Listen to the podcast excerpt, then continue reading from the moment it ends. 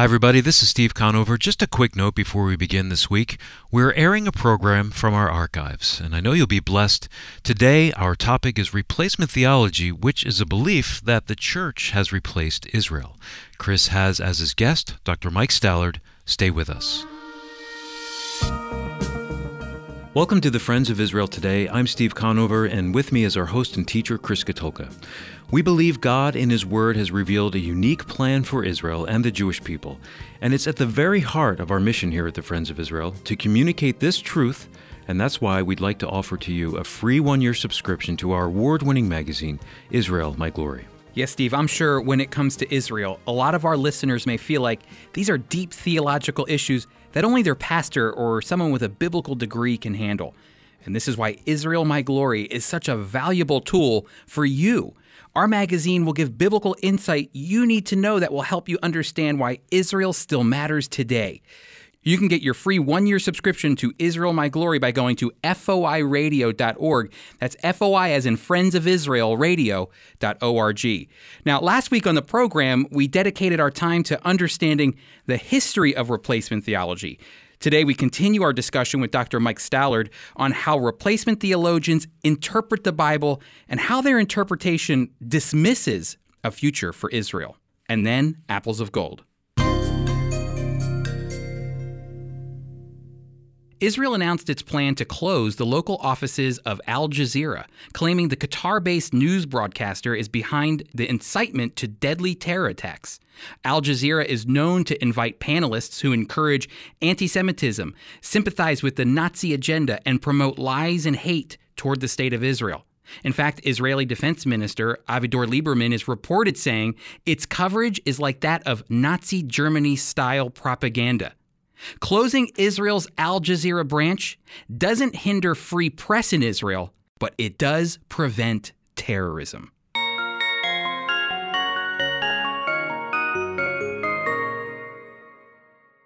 Have you ever wondered why, when you listen to some pastors or Bible teachers, they never seem to preach or teach about a future for Israel. And then you listen to others, and all of a sudden, they're teaching about God's plan for Israel and the Jewish people. Well, you know what? This this idea is not always black and white, but the truth is this: the way pastors and teachers interpret the scriptures will definitely determine whether or not Israel matters today and in the future. And that's why I'm glad to have Dr. Mike Stallard back with us again this week uh, to talk about replacement theology. Dr. Stallard was uh, Dean of Baptist Bible Seminary, and now we are happy that he's here at the Friends of Israel Gospel Ministry as the Director of International Ministries. Mike, great to have you on the program again. Thanks for coming back. No, glad to be back. We've been discussing um, replacement theology, and we have been last week. We looked at the history of replacement theology. We looked at the how replacement theology, this idea that the church has replaced Israel, um, and and we looked at the history of that, how it kind of infused itself into church his- history. Today, I want us to step back and look at the the way that replacement theologians interpret the Bible. But before we do that, let's get everybody caught up here. Can you define for us again what is replacement theology? Well, replacement theology is the idea that the church replaces or supersedes, or in some cases fulfills Israel's place as the people of God. So, Israel, in a national, political, ethnic sense, is done away with. Of course, Jewish people can be saved and come into the church, but the plan for them as the people of God, as outlined in the Old Testament, is done away with. It no longer exists.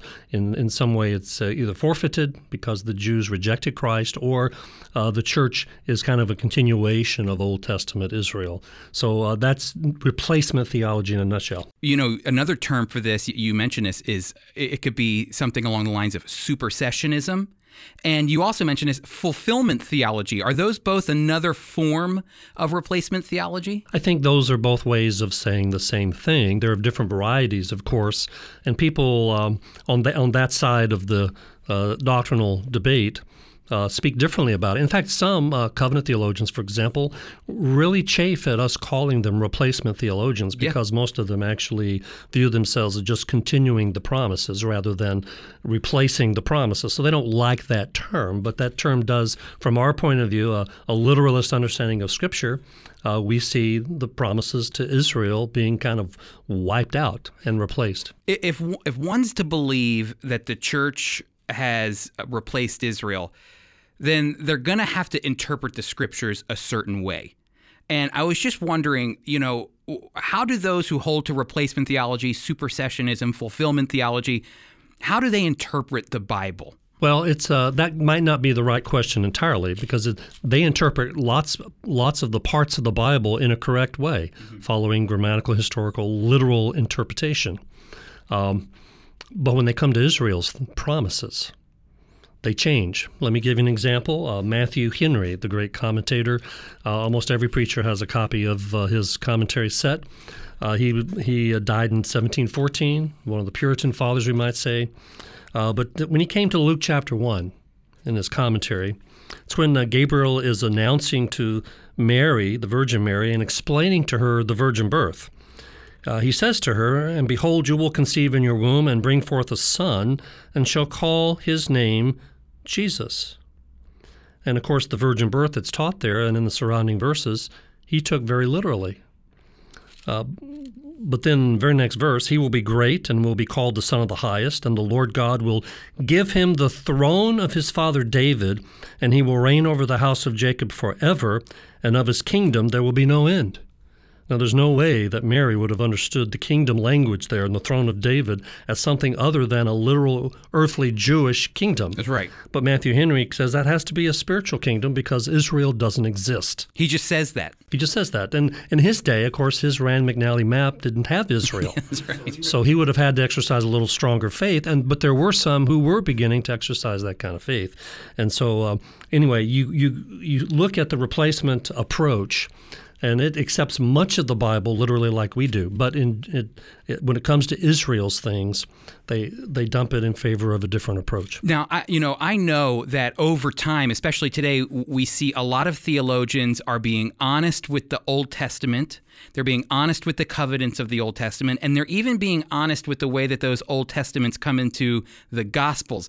But then at the resurrection of Christ and the ascension of Christ, all of those things become fulfilled, and now all of a sudden, Israel again doesn't matter. They kind of all get assumed. We, I, I, believe we call this fulfillment theology. They get fulfilled in Christ, and that's it. It's done. But how do they interpret passages like Romans nine through eleven? You know, where it says specifically, God says, "Is is God through with Israel? May it never be." How do they interpret passages that are so precise? Well, they look at uh, passages like that uh, as dealing only with individual redemption. Okay. Uh, you get the beginning of Romans 9, though, it brings up all the covenants. And in those covenants, there's more than individual redemption. Now, in Romans 9 through 11, that particular example, most of those three chapters is about individual redemption, but you still have the promises scattered all the way through the Bible about the future of national Israel. And so, what they generally do, though, is just wipe those away and talk about the, you know, there is a future for Israel, but it's not national, it's not ethnic. They get saved spiritually and come into the church. That's the way most of the replacement guys act and they and they do view themselves as having a place for the Jewish people through that individual redemption. Are there are there any replacement theologians that have a quasi view of a future for the state of Israel at all that that that, that there is some aspect of a future for Israel in the scriptures? Well, I think uh, Piper and Grudem both are premillennial. They would say there's a spiritual future for Israel, but not a national future for Israel. In the land. In the land. Right.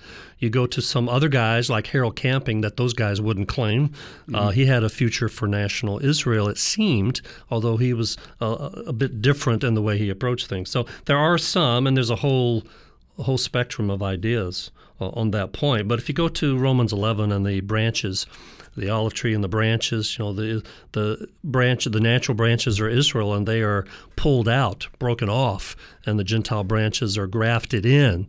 Uh, so the church is the grafted in uh, mm-hmm. branches, and so some would say that's that's proof that God has cast Israel aside. But then the whole tenor of the three uh, uh, three chapters is that Israel will come back, and both uh, will be part of that. So the individual redemption is the most important thing there. But uh, like so many uh, approaches, they emphasize individual redemption to the exclusion of national and land promises. Can I say, you know, when, when I first started the Institute of Jewish Studies uh, here at the Friends of Israel many, many years ago, um, I remember our first lesson was in interpre- interpreting the Bible, and I can remember our, our professor said, You never read the New Testament into the Old Testament. You start with the Old Testament and you work your way to the New Testament. Do you think people and theologians, pastors who hold to a New Testament priority over the Old Testament will naturally be given to a replacement theology? Uh, that is actually where replacement theology comes from. And there are really two, two reasons why it's hard for them to get out of that. Okay, first one is tradition. I mean, the creeds of the church are filled with uh, the belief that the church has replaced Israel. Mm-hmm. Uh, that's the idea, the emphasis on individual redemption alone. And it's hard to admit that you have centuries of wrong teaching. That's just a hard emotional thing. Second, uh, because of this New Testament priority, uh, they reject the idea that the Old Testament text can stand alone for its own interpretation. The most important factor in understanding the Old Testament is the Old Testament text. Right. For them, the most important factor is the New Testament understanding of the Old Testament text you end up with a quite different approach if your starting point is different. Right. Folks, we've been speaking with Dr. Mike Stallard, who is the Director of International Ministries here at the Friends of Israel. He's been with us for the past two weeks to talk about replacement theology. Last week, we looked at the history of replacement theology. This week, we dived into the interpretation, how people interpret the Bible to come to the conclusion that God has replaced Israel with the church. And next week, I want you to come back because we are going to finish up. We're going to look at the results of replacement theology? What what kind of effects replacement theology has uh, uh, on the church and on, on the way that the church influences and relates with Israel and the Jewish people? Join us then.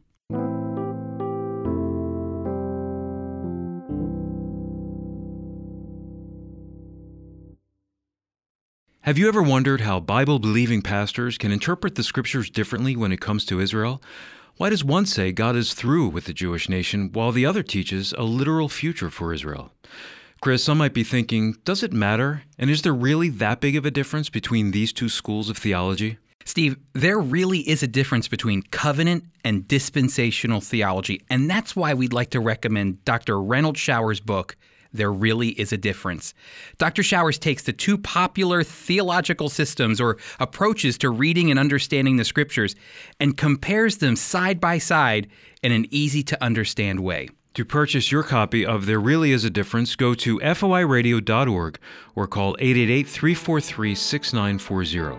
That's foiradio.org or call 888 343 6940.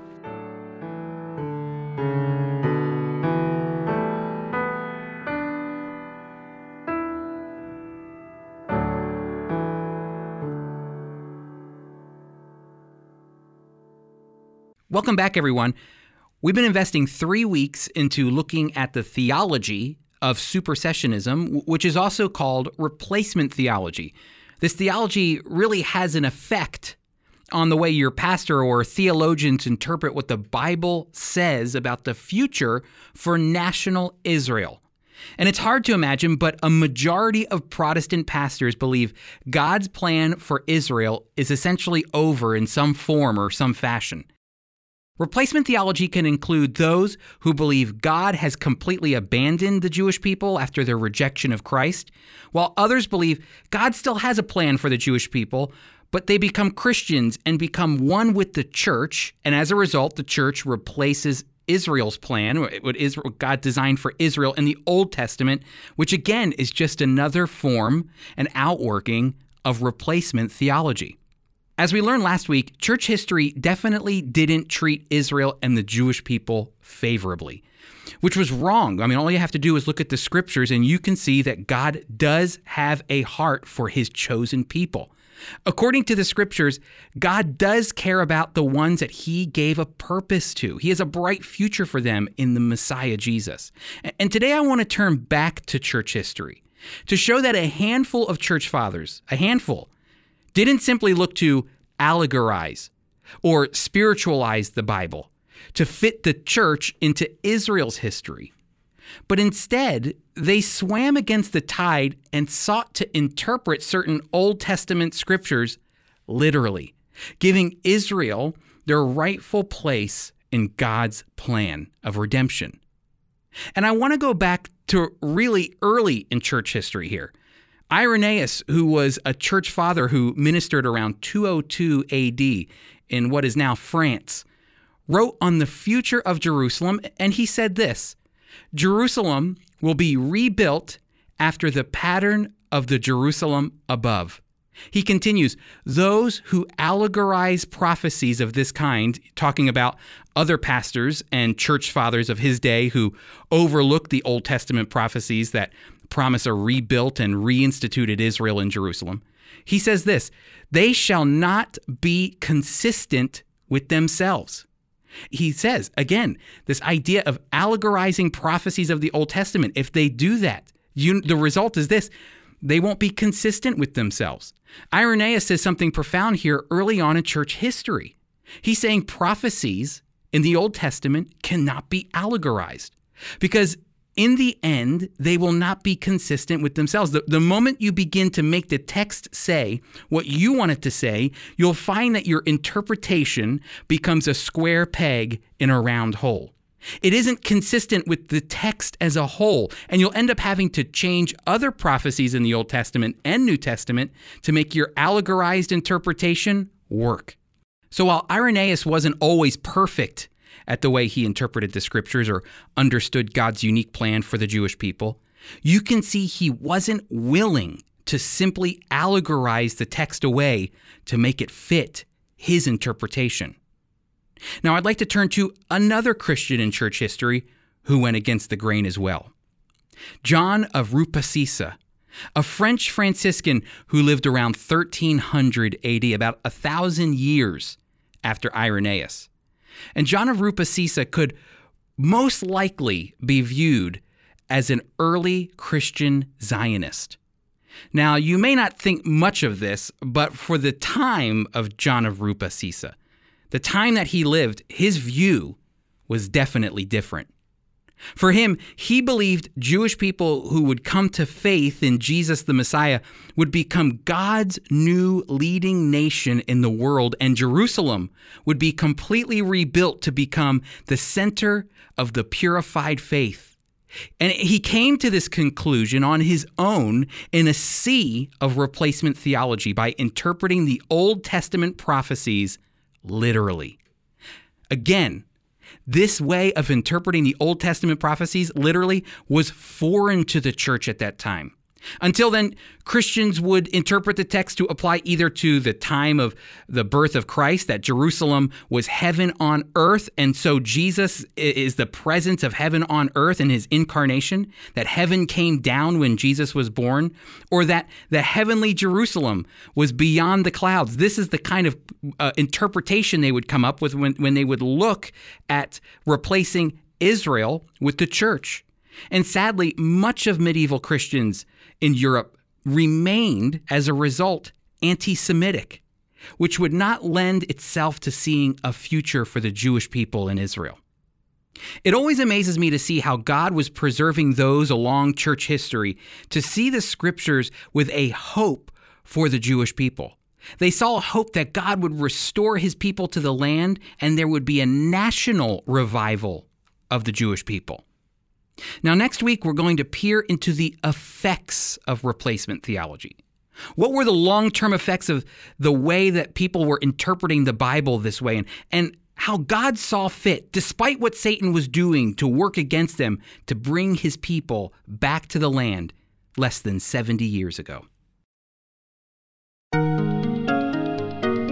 Now, Apples of Gold, a dramatic reading from the life and ministry of Holocaust survivor Zvi Kalisher. For many months, I had not seen the ultra Orthodox from the Lubavitch movement. They try to convince people that their late leader, Rabbi Menachem Mendel Schneerson from New York, was Messiah. I was wondering whether they had left for good until recently when I heard a knock on my door. Several ultra Orthodox men stood outside with one of their well known rabbis. A few years earlier, this rabbi had argued with me on a crowded bus and shouted at me concerning my faith. He did not know upon whose door he had knocked, and was greatly surprised when I answered. We have come to visit you, he said. With him were two young assistants whom he was instructing in how to witness to people about Rabbi Schneerson. What news do you bring? I asked. Important news, said one of the young men. They began to speak about Rabbi Schneerson, about whom many in Israel no longer want to hear. Do you believe he is the true Messiah? One asked. You have believed a lie, I replied. Nervously, the men looked at the rabbi. Did you hear what he said about our holy Messiah? Then one asked me, Why do you speak against such a holy one? You are worshipping blindness, I said, and you will become spiritually blind as your teacher has become. And how do you know you follow the truth? Because I follow the Bible. I believe only in Almighty God as is written in the Bible. Is the Bible not holy enough for you? And do you pray from the depths of your heart or from prayer books? We pray from prayer books. How do you know how to pray without a prayer book? I pray before the Lord from my heart. I showed them the important passage of Deuteronomy 6, verse 4, where it is written, Hear, O Israel, the Lord our God, the Lord is one. You shall love the Lord your God with all your heart, with all your soul, and with all your strength. And these words which I command you today shall be in your heart. They recite these verses many times each day, but they do not understand what they say because they read so quickly. We had a nice conversation, and I gave them a piece of cake and a cup of coffee. The hospitality surprised them. One young man remarked, We know you are against us, yet you receive us warmly as friends. Why? I believe in Almighty God, I said. With him there is no hatred, only love. Then the students wanted to know how I came to believe in Jesus. So I told them. It was a great opportunity for me to explain the true way of salvation. I opened my Bible and read to them what is written about the Lord Jesus in the Old Testament, particularly Isaiah 53.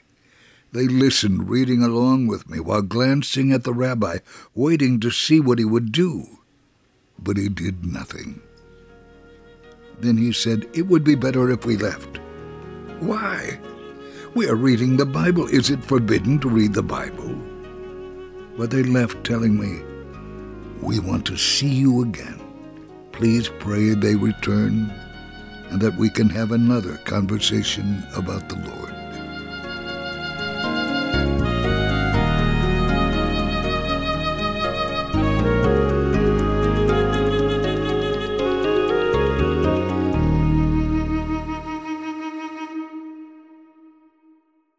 We'd like to thank Dr. Mike Stallard for being with us today. He'll be joining us again next week to finish our discussion on replacement theology as we look at some of the dangerous effects of this teaching.